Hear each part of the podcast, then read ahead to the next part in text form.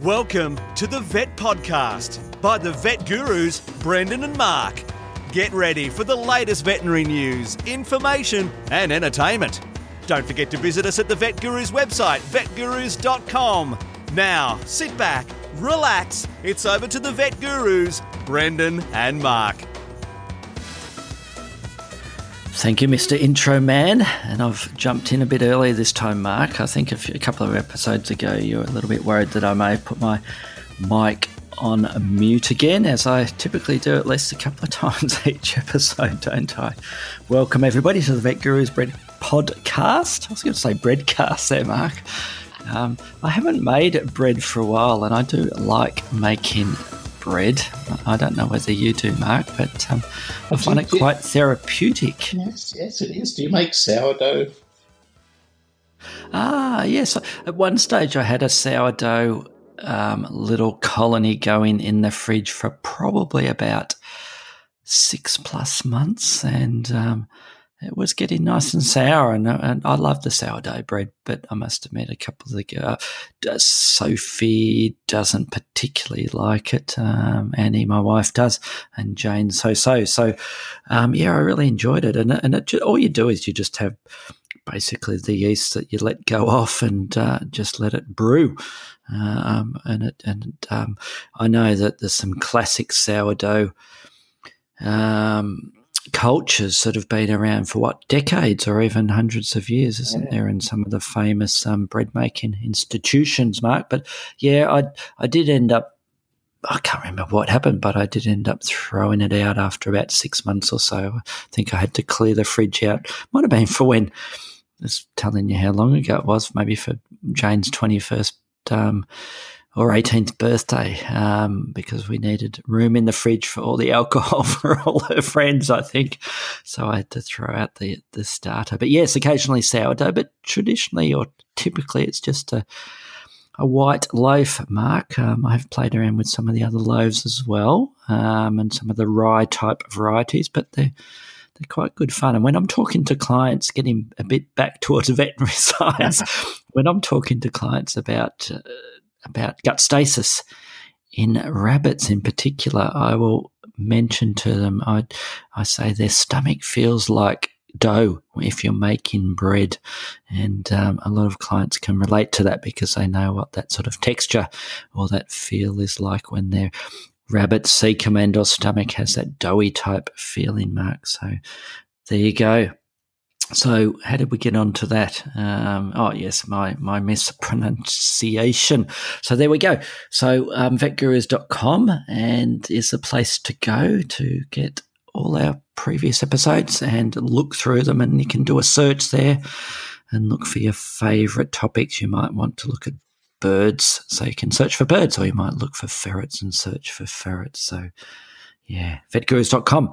And thanks to our two main sponsors, Specialized Animal Nutrition and F10, which is Chemical Essentials, um, for their ongoing support. Mark, what have you been up to this week? Anything of interest that you want to share with everybody? Well, I've just, it's actually been a pretty boring uh, uh, week in my life. I've been sort of preparing for, I've uh, just signed up for another term on the New South Wales Veterinary Practitioners Board, and so I'm preparing for one of those meetings, Brendan. They, there's a huge swathe of paper to read before each one of those meetings, and you know how good and organised I am, and uh, so it's a it's a bit of a chore to make sure I'm across all the stuff for the meeting. So that I've just been in rather boring fashion churning through the paper.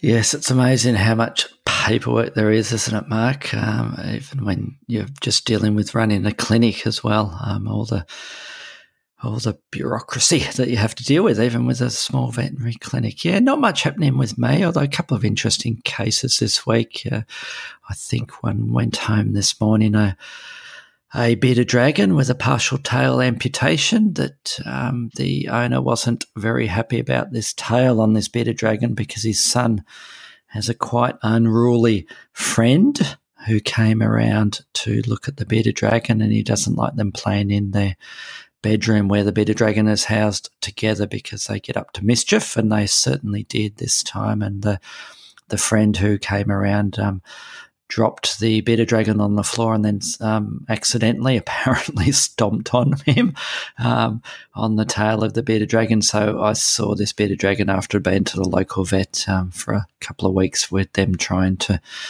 control the sort of necrosis that was slowly creeping up the tail mark. As you probably know, they're pretty typical, these sort of almost dry gangrene type lesions that bearded dragons get. So we amputated, uh, partial amputation of the tail about one, two thirds of the way towards the tip. And um, yeah, looking a lot happier, albeit a little less weight um, when I weighed it. Um, although when you factor in the bandage, it probably ended up about the same weight as when it came in. So yeah, that was my um, fun one uh, over the last couple of days. Um, and a few of the ones you probably see a fair few of, Mark, the vomiting and diarrhea dogs. I've had a little bit of a run of the old garbage guts the gastrointestinal um, episodes in in dogs particular, but I think also one cat. And um, so far, so good. Nothing too dramatic with those, and we're just resting the gut and um, providing a bit of supportive care. So yeah, not particularly too exciting for me either, Mark. But um,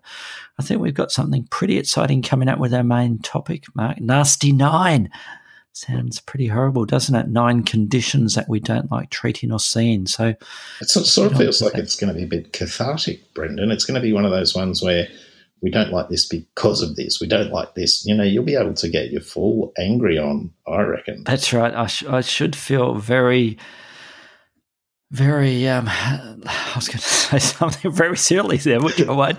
I'll feel very good at the end of this, I think, Mark, um, after I've released all that anger um, from those nasty conditions or or, or um, diseases or potentially even nasty clients that um, I don't like seeing, Mark. But maybe we should jump into our news stories, and we've got a couple quite fun ones this week. So a bit upbeat, most or mostly upbeat, I think, Mark, with these ones. And yours is particularly up, which is the, your first one, which we'll talk about in a sec. But I, the first one I've got is a, um, a, a thanks to um, one of our avid listeners and subscribers, and that's Rita, um, Rita Souza. For, um, in that um, she's mentioned she was listening to our previous podcast a few podcasts ago about dinosaurs, and um, we were talking about how Belinda, one of my part-time vets, loves dinosaurs, and Rita mentioned that she needs to head over to Portugal. Because Rita um, sent me this article, which I'll provide a link to in the show notes at vetgurus.com if you're looking for the real Jurassic Park, Mark, you might want to try Portugal because the recently opened Dino Park is ready and open for you to head over there, Mark. So uh, I don't know whether you should have it over there, Mark, because I could imagine that you'll just critique it something terribly and um, you'll end up getting very angry. I'm sure they don't so, have nearly enough feathers involved. And I know you don't like anything to do, do with the Jurassic Park movies and um, their lack of um, rigor with their scientific approach to things. But anyway, the, this is at a, um, a, t- a town, um, Lourinhã, if I've um, pronounced that correctly. Um, and it is the self proclaimed dino capital of Europe. And I think they have 120 full scale reproductions, according to the article, of 70 different dinosaur species, including Mark a dinosaur that was dug up, the fossilized bone of one of the dinosaurs from that particular region, which, funnily enough, is, is named Lourinhanosaurus, which is a carnivore, and the Lourinhasaurus, which is a herbivore. So there you go, Mark. If you're planning to visit the Jurassic Park in Portugal, let me know and perhaps you could meet Rita there, and she could uh, you can do an interview with Rita for the Vet Gurus podcast there. So thanks to Rita for the um, note about Dinosaur World in Portugal, which is now open. So perhaps we should have a conference over that way soon, and we can have that as the field trip for the Mark. I, I, I, you know, it is a little bit. You know, I am the the the pedantic pain in the butt person who goes, oh, look, they haven't paid attention to that particular, you know, bit of uh, paleontological data, and that that's obviously, you know, unacceptable. But I do think um, just seeing how big these things are is um, is uh, you know, that's awe inspiring enough. I reckon it's okay, Brendan. I'll probably have a whinge if I ever see it, but it passes the test at the moment. Excellent. And um, yeah, I've looked uh, uh, there is a link to the actual Dino Park there, which I'm just scrolling through at the moment as you're speaking there, Mark. And yeah, it looks uh, quite impressive, um, especially for kids. I think youngsters, teenagers um, would love this sort of thing. Um, and those young at heart like you and I, Mark, um, we'd probably spend most of the time um, in the coffee shop there, I think, Mark. But um, yeah, and you'd be critiquing everything. But yeah, the size of them, because I think some of them are full scale, obviously, yeah. with them, not all of them by the look of it. But yeah, I think it's like what we talk about when people go to um, zoos and look at um, the actual live animals that we have t- these days, you don't really appreciate them, do you? Unless you get up there live and personal. So maybe we should get to this dinosaur park in Portugal. So enough about dinosaur mania. Mark, what is the article number two? My my uh, first article um, this time is um, talks about scent marking, Brendan. It's a little article which talks about uh, how dogs communicate and one particular aspect of that communication, which, um, well, in some respects, I think we could almost call human. But I digress. The, um, the article in question talks about why small dogs actually aim to urinate much higher than larger dogs. So, um, researchers call uh, the marking of territory that um, that uh, particularly male dogs do to um, to you know provide information about their um, their reproductive status, their identity, their their um, uh, sex, all those sorts of bits of information. Um, they they the the little mark of urine on a upright surface is what researchers call an honest signal. That's a, um, a, a, message that when other dogs come along and take a sniff, the information they deduce from um, the, the, smell and the position um, gives them a lot of true information about the dog that left the message, Brendan. Um, but new data suggests that in some circumstances, there are dogs that in very human fashion, may tell little white lies when they uh, are prone to lift a leg. So, um, the thesis is that um, some dogs, in an attempt to give a message that they might be just a little bit bigger and uh, prouder than they actually are, um, are uh, actually lift their leg and aim the urine stream up the vertical surface that they're scent marking a little bit higher. Um, and they've done statistical analyses, Brendan, which um, shows that particularly small dogs raise that they um, increase the angle with which their raised leg is lifted, um, and as a consequence, they end up uh, creating a urine stream which hits the vertical surface at a higher point, and this may well um, exaggerate their body size by, uh, you know, deceptively leaving a much higher urine mark. Um, it comes as no surprise to us as veterinarians that the majority of dogs that do this are in fact chihuahuas because uh, they, they um, as we well know, have uh, well, it's sort of an interesting thing because most of the chihuahuas I know uh, um, you know, have no concept of size. They're, they're already, you know, they already think they're the biggest. It wouldn't surprise me if they didn't raise their leg at all because they just would do a wee and expect everyone to know they were in charge. Um, but um, but it is uh, not a surprise that dogs are acquiring some of these human characteristics in terms of you know leaving their online message and maybe just massaging the details a little bit, like sort of like leaving a photo that's of you on a dating site, but ten years ago. Um, I think um, I think uh, that's one of the to... side effects of, of domestication. And you need to stop doing that, Mark. You need to update your photo there, Mark, and stop peeing on lampposts after a big night out. I think um, is the important thing. But yes, i uh, as you probably heard, I had a bit of a chuckle when you were talking about um, that particular species of dog. I must admit, well, I don't see too many Chihuahuas, Mark, um, and they're not um, one of my favourite breeds, unfortunately. So, do you see a few of them? Do you? Well, we do see a few. We do, and and to be honest, they're um they do seem to be um uh, I don't know. Maybe it's me getting mellower rather than the breed. But um, I do remember one of our good friends, Dr. Robert Johnson, who's is prone to doing a little sketch every once in a while. One of his classic cartoons um, is a uh, uh, is a demonstration of the um, proud anatomy, the proud scrotal anatomy of your average chihuahua?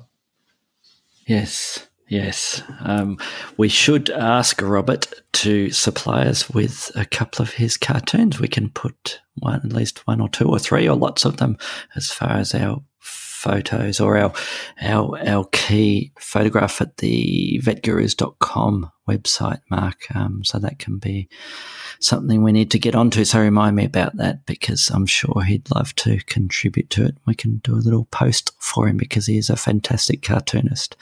Old Roberto. Um, yes, so dogs peeing, Mark. That was number two. Well, number three is something even a little bit more out there, and I think you'd classify this as one of those clickbait type articles there, Mark. And this is about a neighbourhood overrun by goats. Um, and this is a little bit scary, this, isn't it, Mark? Um, it's boys in Idaho, boys or bows in Idaho, um, the neighborhood on the morning of August the 3rd was overrun by 118 goats, which swarmed the neighborhood, eating everything in sight, according to a local reporter. so, you know, who needs um, what's the little app you can play um, that um, on your phone and on the computer? The, the the Goat Simulator, Mark. I don't know whether you've played with the Goat Simulator, but who needs Goat Simulator? I've never heard of the Goat Simulator. Brett. Oh, you've got to play Goat Simulator. Um, um, but who needs Goat Simulator if you um, live in Boise, Idaho? Because you can see the real thing, can't you? but apparently they took over the town. These 118 goats. However, I'm disappointed, Mark, if not a little bit annoyed and potentially a tad angry. Wow. Because the further I read down this article, Mark, um, it turned out the goats were employees of We Rent Goats company. Yeah. Um, believe it or not, there's a company that is called We Rent Goats, and they rent out goats. Presumably, you could hire one of these goats if you want a environmental control method instead of mowing your lawn. Um, you could just have a goat um, and rent one for a little bit of time or a long period of time.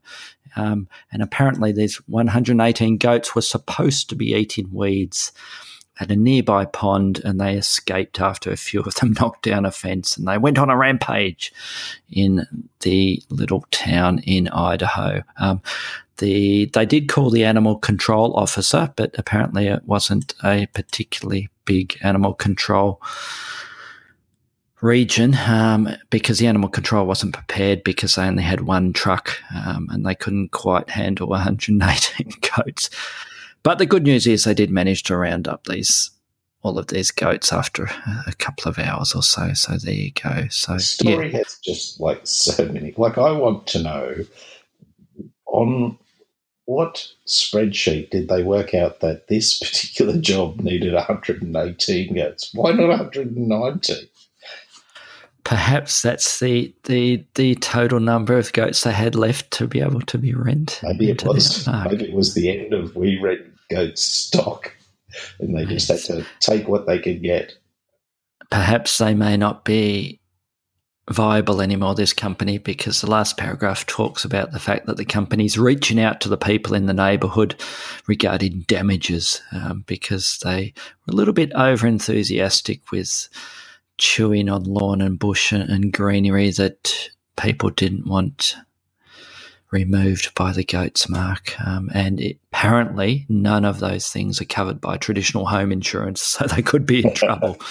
so there we go. So goats on a rampage. There, there we go. Um, that is um, something a little bit, yeah, I'm a bit angry now because perhaps I've wasted five minutes of people's listening time talking about a very trivial um, article that maybe I should not have spoken about at all. Well, so, what's number four, Mark? Let's jump onto something a little bit more important. Well, I don't know that I could. Well, this is important, I suppose. It um, it's a it's a once again a little bit towards the light-hearted um, end of the spectrum, but it has a serious um, undertone to it. Um, this article is uh, is um, from the Mother Nature Network, uh, one of our regular sources when we're not uh, when uh, Dr. Doug hasn't um, set us up with a, a, whole heap of his articles. Um, and this story is about Sombra. Um, Sombra is one of the uh, police dogs, German Shepherds, who works in the Colombian National Police Force. Um, uh, those people much smarter than me will know that Sombra is Spanish for shadow. Um, uh, so it's interesting how, yeah, a lot of, we see a few shadows. Um, so it's interesting how the name transfers across between cultures. But um, in particular, Sombra has a um, uh, um, folk hero status because um, one of the drug cartels has put a price on her head. Um, her head? I'm pretty sure somebody. Yes, definitely yes, her head. Yes. She's a six year old female German Shepherd, and she's reportedly the scourge of the Colombian drug gangs, and particularly since March 2016, where she found 2,958 kilograms of cocaine hydrochloride in a banana box. Brendan, what um, what's the street? It's a big banana box. It's a very big banana box, I think. Since then, she has not let up. In May 2017, she found another shipment totaling 1.1 tonnes. And then in June, she sniffed out another 5.3 tonnes of cocaine. The bloody east coast of the US would just not be able to survive. Um, she found another four tonnes in an auto parts shipment. Um, oh my goodness. Um, Sombra's busts have resulted in 245 arrests, um, and uh, and they have na- made her into a Colombian national icon. There's situations where the citizens want selfies with her. She's a fixture on the local news, and she's uh, been awarded the department's Wilson Quintero Medal twice for her contribution to the war on drugs. So it's no surprise that I don't. Once again, pronunciation. Is it the Urabeños drug gang? They've put a, yeah. so, a yeah. bounty on Sombra's head, Brendan.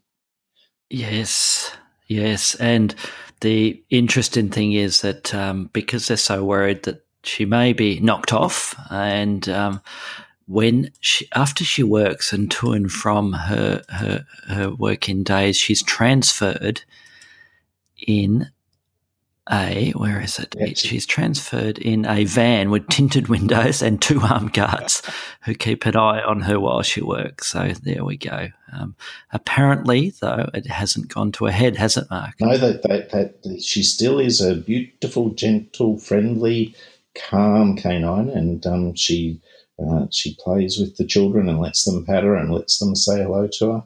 Um, it's a um, uh, not only um, is is her job to search for and apparently regularly find cache, caches of illicit drugs. But after her work is done, to de-stress, she communicates and supports the, the you know the kids of the country and connects with them and and uh, makes that um, uh, police young person connection more valuable. She's she's just a star, Brendan. It's it is pretty amazing, and I just looked at some of the the little selfies that everybody tries to take with her when she's out and about, and um, yeah, she's a bit of a I look at a bit of a national icon there. But gee, I tell you what, um, she may not have long to go if she keeps um, detecting that that many kilos they're going to be after her, Mark. They are going to be after her. Um, although, if you look at the picture in the article of the um, drug sniffing dogs on parade there, Mark, um, I think what they've done is they've they've cloned her, um, and the majority of the German shepherds there look very very similar there. So it's pretty hard to tell who's who and which one is actually her. So I think perhaps they have a they have a um, double. They have a doppelganger. Yeah. A doppelganger that um, they they drive around separately in case she gets hit or he gets hit, um, and they keep the real the real McCoy the real deal separate. Yeah, no, fun story there, Mark, and um, the, the, the amount of, I mean, I, I don't know what, what percentage of a, of a weekly, weekly intake of, of that particular drug would that be that she um, she's managed to um, detect? It may only be a very small amount, but gee, it seems like a lot, doesn't it? um, tons and tons. It's got to be, be, be making a dent. You'd expect it. Um, hopefully, it would be, and um, yeah, good on her. Good on her. So there we go. The drug cartel puts a bounty on a dog's head. That's news story number four. Look, we had, I reckon, I reckon we had four good news stories there, Mark. That's a first for us, and um, feel good, feel good stories. Despite them feeling good, though, Brendan, you still managed to get a bit angry about them, nonetheless. I am a bit angry about that gate one, I must admit. Um, I'd, the more I think about it, the more I think that story was a complete waste of time. yes. Okay, so let's jump on to our main topic this week. So instead of a, a top 10 mark, we we both decided that we do something a little bit dis- different, and that is nasty nine. So we will talk about nine conditions in no particular order, and I'm sure we could easily put in another nine or another 20 or another 18 or whatever, but we're going to just put in nine conditions or, or, or, or maybe not, or diseases or, or potentially circumstances. Uh, circumstances. Yes, so nine things that we um, we don't like, or we don't like seeing, or we don't like doing. It's taking on a much more, more curmudgeonly um, tone than I originally intended, Brendan. I thought I thought, well, these are you know we do we do try and you know be reasonably upbeat, but there, there are things in our professional day that um, that bring us down a little bit and um, we thought we'd talk about them and maybe talk a little bit about the ways that um, we manage these circumstances to make us feel a little bit less down, make the outcomes um, a little bit less depressing. But geez, the way you've described it there, Brendan, it's it's not sounded good. Well, you're lucky you're not at my clinic when I see one of these, Mark, um, because you don't want to be near me because sparks will be flying if um, if you get in my way when we see one of these. Um, because some of them are actually, I must admit, this is a bit all tongue in cheek. Because some of these I do really enjoy treating, Mark, and they're they're a real challenge.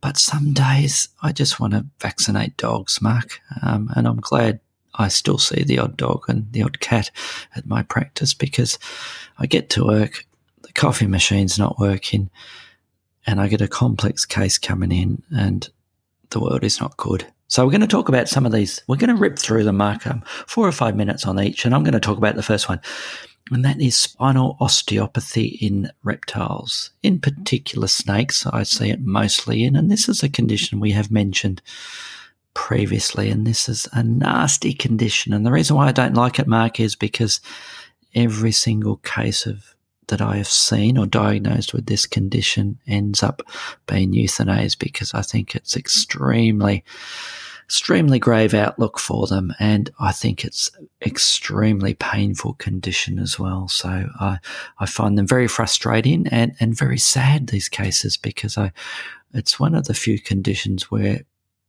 when I see that radiograph of this of the snake, for instance, with the with the horrible spinal lesions, with with the osteomyelitis going on there, and the production and destruction of bone um, in several places. Uh, I know that this animal is not long for the world, and and this client might have brought in this snake, Mark, that um, had these lumps and bumps for several weeks or several months, and yet the chances are extremely high that I'm not going to let that snake go home. Um, apart from in a body bag, um, because it's a quality of life issue with them. So, I, I you know, it can be quite traumatic for everybody. Um, these um, because I, I think I don't know about you. You may want to comment, but the clients may not realise that they have a have an animal that has a has an untreatable condition when when they bring it into us, and and um, they're quite shocked when I go through the process with them, and it's sad days all round. Mark, I think you hit the nail on the head, head there, Brendan, and and it is one of the really difficult things about this disease is that it's in, as you said, it's inevitable that the the um the poor snake is going to be euthanized because they are in a I would say one of the most painful things that I see snakes get. And as you point out, it's rarely the case that clients will often come in with, you know, the most minor of, um, he's just got a little bump or that part of him is not moving normally and, and their, their um, concern is not at all commensurate with the, the, um, the disease process that's going on. Um, and, and, and we do have to as you said, most often um, it's um, euthanasia relatively um, quickly. But um, if we do go with pain control for a short period of time to let the owners come to terms with the seriousness of the problem, with my experience is we've got to use high doses of the most powerful painkillers if we're going to have any effect at all, Brendan. Absolutely, and is just such a hopeless prognosis, isn't it, with virtually all of them? And I have, and I'm sure you have as well. I have tried with some of them where we where we do biopsies of the bone and, and cultures and, and the ones that initially don't seem quite as severe as, as the others. But I, I must admit, I don't, I don't think I've ever had one case that hasn't ended up being euthanized. And the ones that I've battled away with have certainly been on high doses of multimodal analgesia um, until that point in time when we decide it's time and we have to say goodbye to it. So, yeah, spinal osteopathy or that's probably one of the terms that we use for this condition, and there's several other terms. Is is what certainly one of my nasty nine. Mark, what's what's number two that we're going to talk about? Well, number two is a bit of a um, uh, recap, I suppose, Brendan, because um, we've already spoken about it in a number of episodes, and that's dental disease in rabbits, and it's a it's a um, series of uh, cases that we regularly get as part of our referral work. We're lucky to have um, local practices who who look to us to deal with these cases, and um, and so we're you know, like you mentioned at the beginning. I'm always excited to to get to meet new people and teach them new things about um, their animals. But when we get to talk to them about dental disease, they often have free preformed, you know, oh, it's an abscess in the jaw. It'll be something that's got to have some surgery, and then everything will be good. And um, the complex nature of the disease and oftentimes the advanced state um, that we're in, the, the chronic nature, the ongoing nature of the treatment. Um, it's there are days when I get to try to explain that to clients, and it's a bit of a downer. They're they're like the people who come in with their um, spinal osteopathy pythons. They're sort of whacked right in the middle of the forehead with something that's much more serious and complex and and uh, costly than they were initially expecting, Brendan. So it's one of my top nine nasty um, uh, circumstances, uh, conditions that we see in unusual and exotic pets. Do you find the same thing? Yes, and I think you're, you're spot on there, and that we've we've mentioned in a couple of the previous episodes. I think episode twenty six and thirty five were was were our two dental disease in rabbits, and I'm sure we'll have at least one or two more whole episodes on that. Um, we concentrate on the treatment aspects with those and the preventative aspects as well. But we definitely have these cases that come to us, and, and a lot of them are those referral ones that we don't even get off um, the first base with them, do we? Um, because the dental disease is so severe in them that we we are recommending euthanasia first up with them. Um, despite the fact with those other. I mean, I've, I, I quite enjoy the dental work in, in the rabbits or in most of the species, and I do find them a, a good challenge, but they're nasty, a lot of them, and, and, and we have to end up being realistic and, and practical um, with the quality of life decisions with, with some of these cases. And, and I think we forget that a reasonable number of these cases, when they do come to us, they really do have advanced dental disease, and, and even with some of them, palliative care isn't enough, as you mentioned there, and it really is a a difficult conversation that we have to have with the clients there. But, but yeah, so I, I, I agree. It's one of the nasty nine mark. Um, dental disease in rabbits is of the nasty nine that we're talking about with unusual pets here. We're not talking about dogs and cats. We should do a nasty nine in dogs and cats at one stage as well. The third one is actually, I'm going to get you to talk about the third one because it's one that you see much more commonly than I do, but I find them extremely challenging, especially in chickens, Mark. Uh, I know exactly what you're saying, Brendan. Um, and the topic you've alluded to is um, egg yolk coelomitis in birds. And um, it, it, birds are, they're wonderful. You know, the physiology of them is, I find fascinating. The things I learn each day um, just are, are, amazing. And um, one of the the unfortunate things, though, is that the damn things are geared for reproduction at the drop of a hat. And so being so primed for reproductive activity just predisposes them to uh, these problems with their reproductive tract. And type of bird that uh, that we do see most serious um, issues with are the um, uh, poultry, uh, chickens, backyard chickens. And the really the really, really frustrating thing for me about these backyard chickens is that the people that um, there's often a backstory I find with these chickens that people have, you know, in, embraced the backyard poultry as maybe part of a simpler life. Maybe um, they're, you know, turning away from capitalism or whatever it is, but they just enjoy that. And the chickens become not just a, a egg providing utilitarian service in the backyard, but they become real pets and companions and they uh, bond to people. And because it's an interaction that people are uh, no longer familiar with, um, they become highly invested in the birds. And then, when particularly the rescue birds, birds that come from um, that are that are uh, um,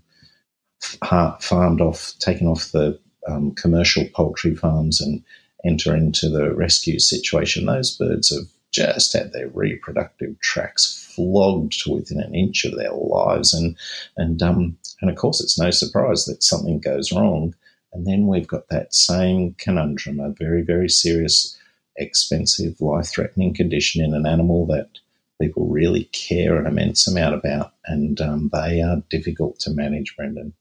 And the last thing about uh, egg yolk coelomitis is that we're often not clued in to the specific pathology. We might know the consequence, but there's a bunch of pathologies that will lead to um, these faults with the reproductive tract in birds, and egg yolk coelomitis um, is the end point. But um, I get frustrated, Brendan, very frustrated that I often don't know the precise uh, initiating problem. So that's one of my, you know, top nine troublesome, nasty conditions that I, I don't enjoy seeing.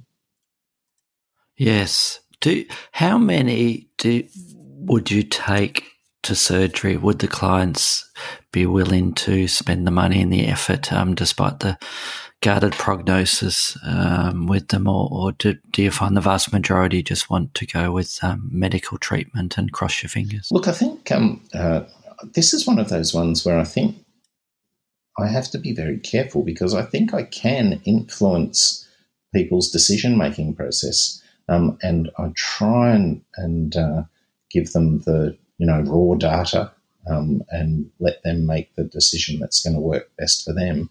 But I think we end up um, probably taking, I don't know, maybe maybe as many as five or ten percent of them to surgery, um, but it would be the the um, and surprisingly enough, I'm always pleased when we do, um, because generally speaking, um, we get an answer, and and more often than not, we get an answer that um, you know we can do something about uh, at the time of surgery. Surgery is going to be a much more profound final solution um, than working medically with them. But I would say probably 90% of them where um, 90% of the ones we treat, we're treating medically um, with uh, um, the gonadotrophin uh, agonists and um, try to get them under control that way.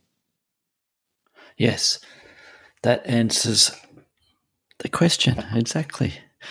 I'm just try. I may be putting my microphone on mute shortly, Mark. I have a really annoying mosquito flying around here, and all I can think of is mosquito borne viruses because we are talking off air a bit about um, my upcoming trip to the Indian subcontinent and um, preventative me- measures for malaria and other other um, organisms.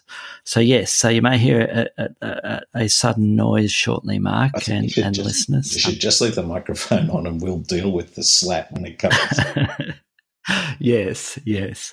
So number four, Mark, is one that well, we briefly spoke off air about this particular one, and it is one that I see I wouldn't say regularly, but uh, not rarely, and that is cavian leukemia or guinea pig leukemia. Um, it also has a couple of other names, lymphocytic leukemia. Sometimes I think it's called lymphoma as well, but it is a retrovirus. And um, yeah, I've seen two in the last month, Mark. And the reason why I have this one on the nasty nine is that the prognosis is is hopeless for these. Um, I, it's another one where I once I've diagnosed it, the animal's dead within a few days, if not a few weeks. I don't think I've had one that's lasted longer than longer than three weeks. I think. Um, and the classic signs for this one, Mark, and I think you said you rarely, if ever, have seen this, is um, lymphadenopathy, so enlarged lymph nodes, um, generalized enlargement of those peripheral lymph nodes is what you can usually obviously see on a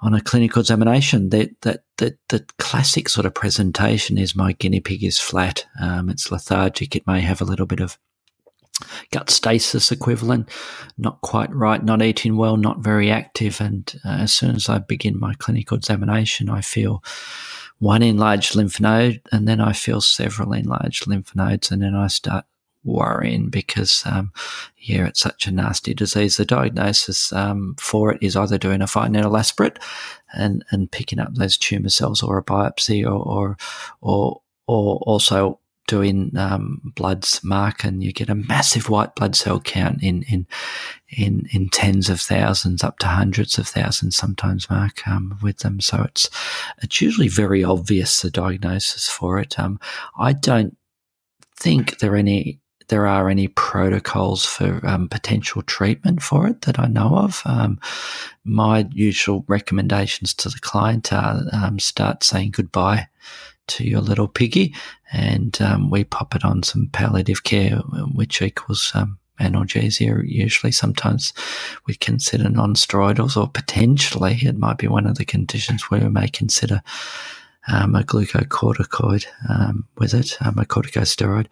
Um, but yeah, they're, they're usually gone or, or euthanized within several days, if not a couple of weeks. So, so have you seen any of these, Mark? As we were talking about before, Brendan, when we were doing our extensive prep for our um, our podcast, I, I asked you um, to tell me about it because I honestly can't say um, that I have a recollection of diagnosing um, uh, lymphocytic leukemia in um, in guinea pigs. And I wondered whether there was some um, geographic problem with Newcastle that maybe we haven't got the, um, the, the retrovirus in sufficient numbers locally, or maybe more likely um, there's a uh, um, you know a, an absence of understanding in the veterinary staff who uh, who have seen it but haven't recognised it. I don't know, Brendan. One of these things could be true. Well, now you're on the lookout for it, Mark. I'm looking forward to your, well, not for the piggy, but I'm looking forward to your first diagnosis of this um, condition with them. Yeah, because we, I must admit, we do see, as I mentioned previously off air, we see probably, or I see probably anything from three or four to a dozen a year. So, um, yeah, it's not nice, and and a couple within the last few weeks. Um, so, yeah, I'd certainly um, regard it as a nasty one of the nasty nine mark because it's such a horrible thing to to see in these animals. And it's again, it's another one where we end up with a dead dead patient and a grieving owner. Mark, what's number five for our nasty nine? Number five is one also that we've. Uh, it's a bit of a recap of, of um, you know, playing the old favourites, um, uh, respiratory disease in uh, rodents, Brendan, one of our recent episodes.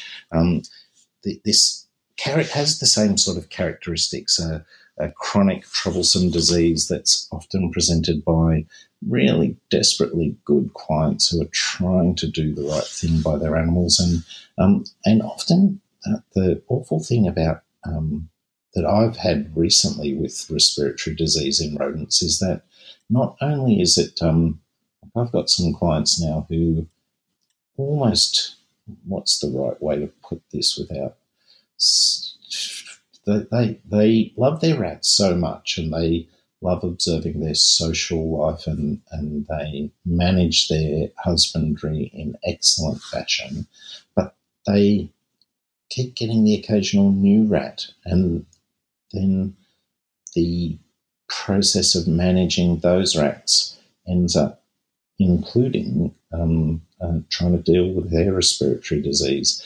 Um, and I do have clients now who have four and five rats, each at various stages of um, of uh, um, suffering from respiratory disease, and and it's inexorably going to get worse over a, a period of time. And despite the things that you know we're, we're developing an increasing array of supportive care um, uh, techniques to give the rats um, some relief, particularly in those episodes, the periods of time when they're most stressed and um, and uh, things seem to be um, progressing more quickly or having one of those spikes that these uh, rodents have. Um, but yeah, it just is is um, it's it's a disease that um, I wish we had a cure for, Brendan. It's it's nasty because I cannot offer people a resolution to their problem, um, and um, they just these people care so much that it's one of those situations. I wish I did have a cure. Yes, and I think it's nasty because exactly that that it may not be life threatening initially, but it's so frustrating. The fact that we can't um, cure the condition that we're really just controlling it with them, um, as we detailed in episode 42, wasn't it? Um, heavy breathing was the name we had for that episode um, with respiratory disease in rodents. So yeah, it's a it's a frustrating one. I mean, it's certainly challenging, and and and it's also I find it fascinating with these sorts of chronic conditions where they're multifactorial, looking at the the response or the different responses we have with clients with it, Mark. Um, for instance, the client you just mentioned that would go all out with um, spending time and effort um, with all their various little ratties. Um, and you have another client that um, is very pragmatic about things and, and, and, and or may not be able to spend much time or effort or money um, on looking after their their rodent. So it you see the whole spectrum with these ones, don't you? So I think that's part of the frustration with some of these conditions where we know we can potentially help things for the patient, but we may be a bit hamstrung with being able to do that because of the client um, client circumstances with it. So yeah, respiratory disease in rodents, yes, a nasty nine mark. Um, number six is is one you should take on too, Mark, because it's something to do with those our little feathered friends, or, or maybe not feathered friends, Mark, and that is feather picking in our avian patients. It is. It's one of my. Um, it's it, it it is one of the ones where I have both a, um, you know, I have mixed emotions because I really love the opportunity to try and make um, things better for these birds. Um, and on the other hand, I know that many of them are going to be difficult, difficult cases to to work up. And I, I get frustrated with these cases, Brendan, because um, you know, I'll, I'll uh, do my research. I'll um, look over the, the various expert, um, you know, the, the uh, avian veterinarians who I look up to ra- around the world, and um, and they, you know, often present uh, the resolution to feather destructive behaviour in birds in, I don't know, I read their cases and they look like they're just, you know, absolutely logical and simple. And if I just did these four or five things, everything would be good. But in the way of um, complicated disease, complicated multifactorial disease that often has species specific characteristics, when I apply those simple basic principles to um, to my cases, it doesn't seem that the first few steps yield many results. It's often having to work through you know many steps before you get an improvement at all. And the worst cases are easily the leader in this department for me are the eclectus parrots, the complex psychological issues, the emotional birds that they are, um, the complicated, um, um, you know, reproductive life they have in the wild that we can only um, present them with a very pale and inferior imitation of in captivity. Um, it's no wonder they end up with psychological com- complications and emotional issues and uh, and end up um, damaging their plumage, Brendan. And when I see it, I think it's one of the nine nasty things that I get to see.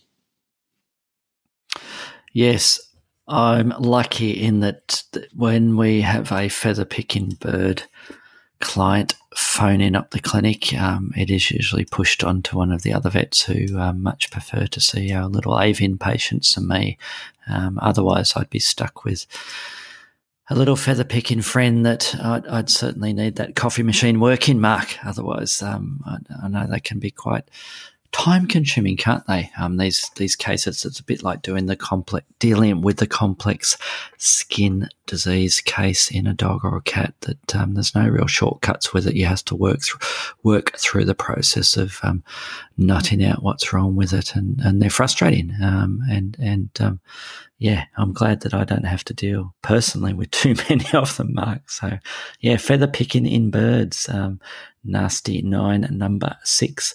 Number seven's one that we will do a separate podcast on, Mark. So I think we'll just rip through this one pretty quickly, but it's a frustrating one for everybody involved. Um, and that is the emerging viral diseases that we see in reptiles, especially snakes. So here in Australia, we're talking about um, the sunshine virus. Um, we're, we're talking about the um, Borna virus. We're talking about the variations on all these viruses that um, Tim Hindwood, our uh, hein, our um, virologist, veterinary friend over in Perth, Murdoch, who discovered the sunshine virus um, and hence named the sunshine virus after the after the place where it was first isolated, the Sunshine Coast of Queensland.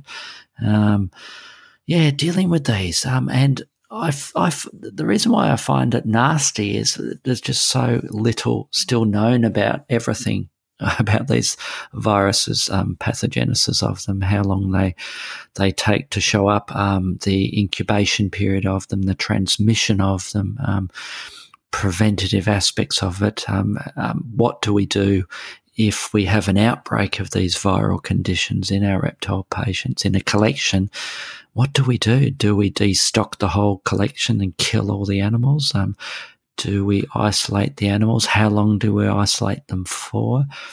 How many times do we test them um, to to give us a, ourselves reasonable confidence that maybe we don't have the, the disease in, in individuals there? It, it's it, it rapidly, I, in in in in my mind anyway, Mark, it gets very complex very quickly, and then trying to convey all those points to the client. Um, with with potentially devastating news to the client that their animal or animals are positive to these these viruses that we don't want in collections, and that potentially they have to um, cull all their animals, Mark. Um, so that's why I classify the viral diseases in reptiles as, as certainly you know high up in the nasty nine, Mark, um, and and a real challenge and and I know you and I both look forward to Tim speaking at our annual conference where he does an update on all these viruses. And um, everybody, the whole room goes silent, doesn't it, when Tim's talking about the update of of um, what we do and don't know about these viruses. I think it's um the other thing I struggle with is um, that there definitely is in the um, the community of people who keep these reptiles, there are there's a lot of stigma associated with it, and so it adds that level of difficulty communicating because um, clients will often like literally throw their hands up in the air and give up and just want the whole collection gone. Um, it's not a question of um, you know uh, I'm culling them because you know these animals are likely um, exposed, and that's the best medical course of action. It, it's sometimes an emotional response, um, and they're sometimes really, really frustrating. Um, so yes, I agree with you, Brendan. Um, the those uh, particularly the viral diseases in snakes, they're they're um, always uh, loaded, um, emotionally challenging cases to deal with with people who've invested a significant amount of their um, emotional effort into caring for these animals, and they're heartbroken when they have to think about um, culling them, as you said. So, what about um, number eight, Brendan? Number eight is a little bit of a, um, a probably less a disease process and and um, a, a, more of a recur, recurrent circumstance. When I first graduated and was looking at this particular problem, it was it was like regularly the case. Um, the practice I worked at would see lots of um, ferrets who were um, not pets, who were uh, kept for rabbiting purposes, and so I would regularly be bitten by ferrets, and then um, those the people that kept those sorts of ferrets have I don't know died out or disappeared, and and and I went for a long time where I would never um, be nipped by a, a little furry, snaky creature. And um, and just recently, probably over the last couple of years, there seems to be a little bit of a resurgence in the um, the number of ferrets that are happy to have a bite at me, Brendan. My next nasty thing in the nine nastiest is being bitten by a ferret. Does it ever happen to you? Yes, it does, but I can't remember the last time because, well, I'm just very wary of a ferret where I have an owner that comes in who seems like they don't know how to handle their ferret. And it's it's one of my little tips to students when they come in and I say, look, one of one of the one of the little tips you can do with with doing a clinical examination of any unusual pet is ask the client to take the animal out of the enclosure um, that they brought the animal in. And if that client looks really wary about removing that ferret, or they put on the garden gloves, um, or they say no, he bites. Well, you've you've got one of two, three things happening. I think, Mark. One, it is a bitey ferret, and and to me, it's just a really poorly trained ferret, and I don't think there's really an excuse to have a bitey ferret. It's a bit. That I, my analogy that I use is is the same as a bitey dog or a cat. Yes, you will get a,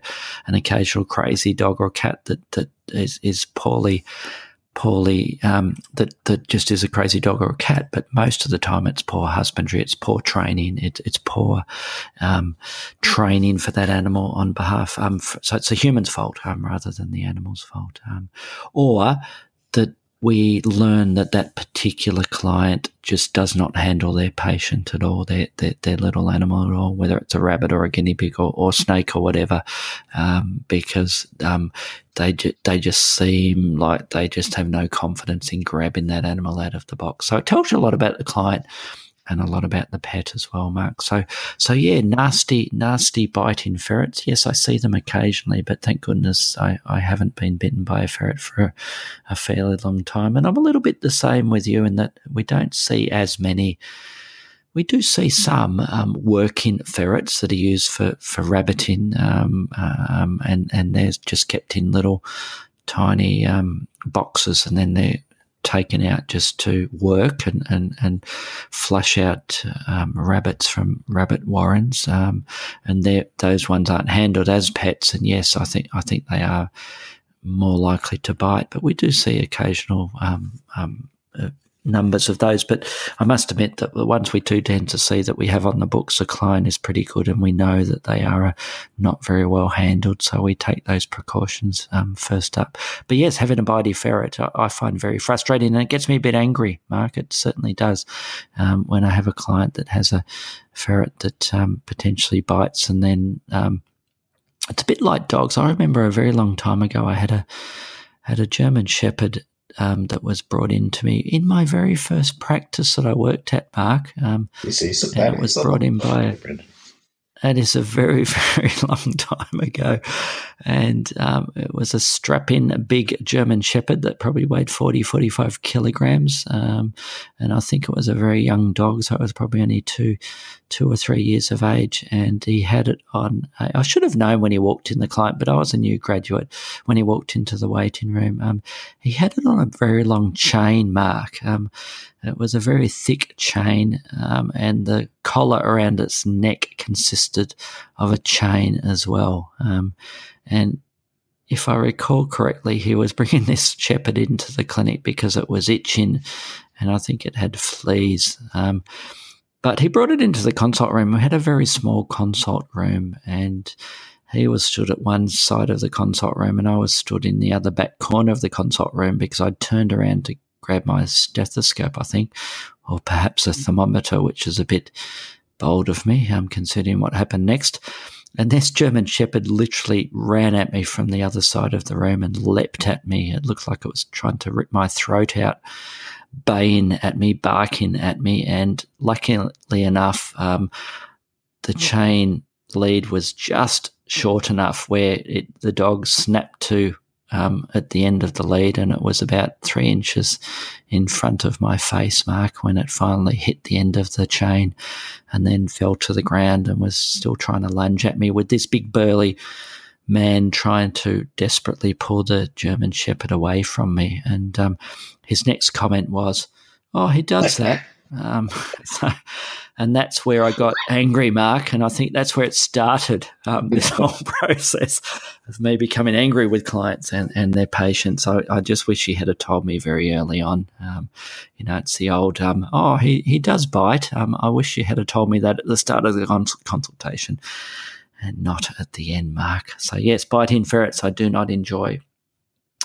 And, and that, well, that that's introduced the, the last of the nasty nine, Mark, isn't it? And that is whinging clients. Um, maybe I should have put down whinging veterinarians, Mark, um, because it, it's it's something I don't enjoy. And luckily enough, thank goodness, we, we encourage good clients. Um, and as far as I know, virtually all the clients on our books these days are good clients. So hello to any of the clients that are listening. Not that you should be listening, because this is a veterinary podcast and not for clients. So please unsubscribe now if you're a client listening to this. You shouldn't be listening um, because I just, yeah, I, I, I, think it. I finally realised about ten years ago, Mark. Um, t- I'm a slow learner that if Mr. Smith comes in every week with his little cat or his dog or his guinea pig or his rabbit or his bird or his snake and from the minute he walks into the con- into the waiting room, in fact, he complains to the to the waiting staff there, to the to the veterinary nurse on reception. He complains about how the clinic we're always slow and we make him wait, and that we cost too much. We our fees are way too much, and we charge too much, and we never solve the problem for his dog, cat, snake, bird, whatever, guinea pig. Um, and he does the same when he comes into the clinic, um, into the consultation room with me. And then he does the same again when he gets out. And I'm sure he does the same again when he goes home and he talks to his family. And when he go to, goes down to the pub or down to the bingo um, or down to the pokey machines and talks to everybody there and complains about Brendan the vet. I finally treat twigged about 10 years ago, Mark, um, that it's just not worth it. And they're the clients you should sack.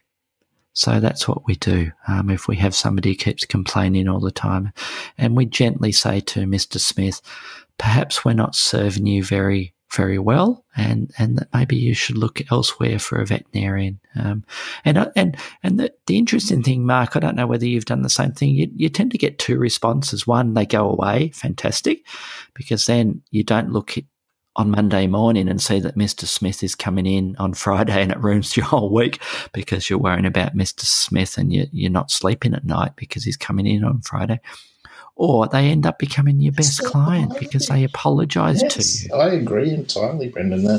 Some of our um, uh, best clients, we've had a little word to them about. Um, I often use, if I've used my Italian leather shoe story with you before, haven't I? That um, I tell them that uh, they can be great clients and we can be a great practice, but if the fit is not right, like um, a great Italian leather shoe, um, then it's still going to give you blisters. And if we're giving you blisters, then you know maybe it's time to move on and find a practice that suits your needs better. We're not making judgments about you, and that way they're not making judgments about us. But oftentimes, those people will, you know, be confronted by the suggestion that um, that uh, we don't seem to be satisfying their needs, judging by their all their, all their complaints, and um, and they'll they'll take a year or two off, and, and we won't see them, and and that's probably, as you said, Brendan, good because we don't have to worry about their complaints. But then they'll often come back and with a new perspective. They've been somewhere else and they may see that um, they don't get waited on as well as the the uh, support staff look after them at um, at our hospitals, and, and and they have a new attitude, and they often do end up being um, amongst your, you know, you switch them from what the the practice management gurus call D or E clients into B or A clients. Um, I agree, happens often. Yes, and and we're all different, and I think like with, with, with any professional organisation or with any place, even if you're going down to the local coffee shop, um, we all have different expectations, and, and you may like the look of the coffee shop I take you to, but you, um, you, um, I may hate it. Um, but I don't know why I go there if I take you to that coffee shop, Mark. So we're all different, and and it's not it's it's not wrong if if a client decides to go somewhere else. If we decide that we don't like a particular coffee shop, we don't provide puppy classes, for instance, in my clinic, mainly because we don't see a heap of heap of dogs and cats, and it's a small clinic, Mark. And I think you do provide puppy classes, and we often get asked by clients which puppy classes do you recommend locally? And we have a list of them. And I literally say to the client, look, I don't recommend any one particular puppy trainer because you um, attend, go to a few of them without your puppy, look at them. If you like the feel of it, then go there. If you don't like the feel of it, don't stay there because everybody's different with it. And I think it's the same with doctors, with veterinarians, with dentists, with everybody. And it's not, it's not that your particular skills in that in that in that profession are good or bad. It's that you tend to attract people that that maybe have a similar or a complementary personality, I suppose, um, or the way that you approach cases. And and yeah, if if Mr. Smith is getting on my nerves, chances are I get on Mr. Smith's nerves as well. So perhaps it's time that we parted. So yeah, that's my them's my thoughts, Marks, on on annoying clients or annoying vets, and um, perhaps that's our last of our nasty nine. And I think we should do another nasty, a nasty. It's been very cathartic, as you mentioned, Mark. I've I've quite enjoyed it. I'm feeling quite calm now, although this this mosquito's given me the Scheisenhausens, and I'm I'm still trying to find it, Mark. Um, I'm, and I am not I'm desperately trying not to swear because we have listed our podcast as, as G rated, so I'm not going to um, run off a few expletives, Mark. It's got very close to being smacked, um, but I still haven't found it, and I think it's bitten me two or three times, Mark. So I may end up in hospital fairly soon. So I think it's time to go, and we will see you all next week. And thank you for listening.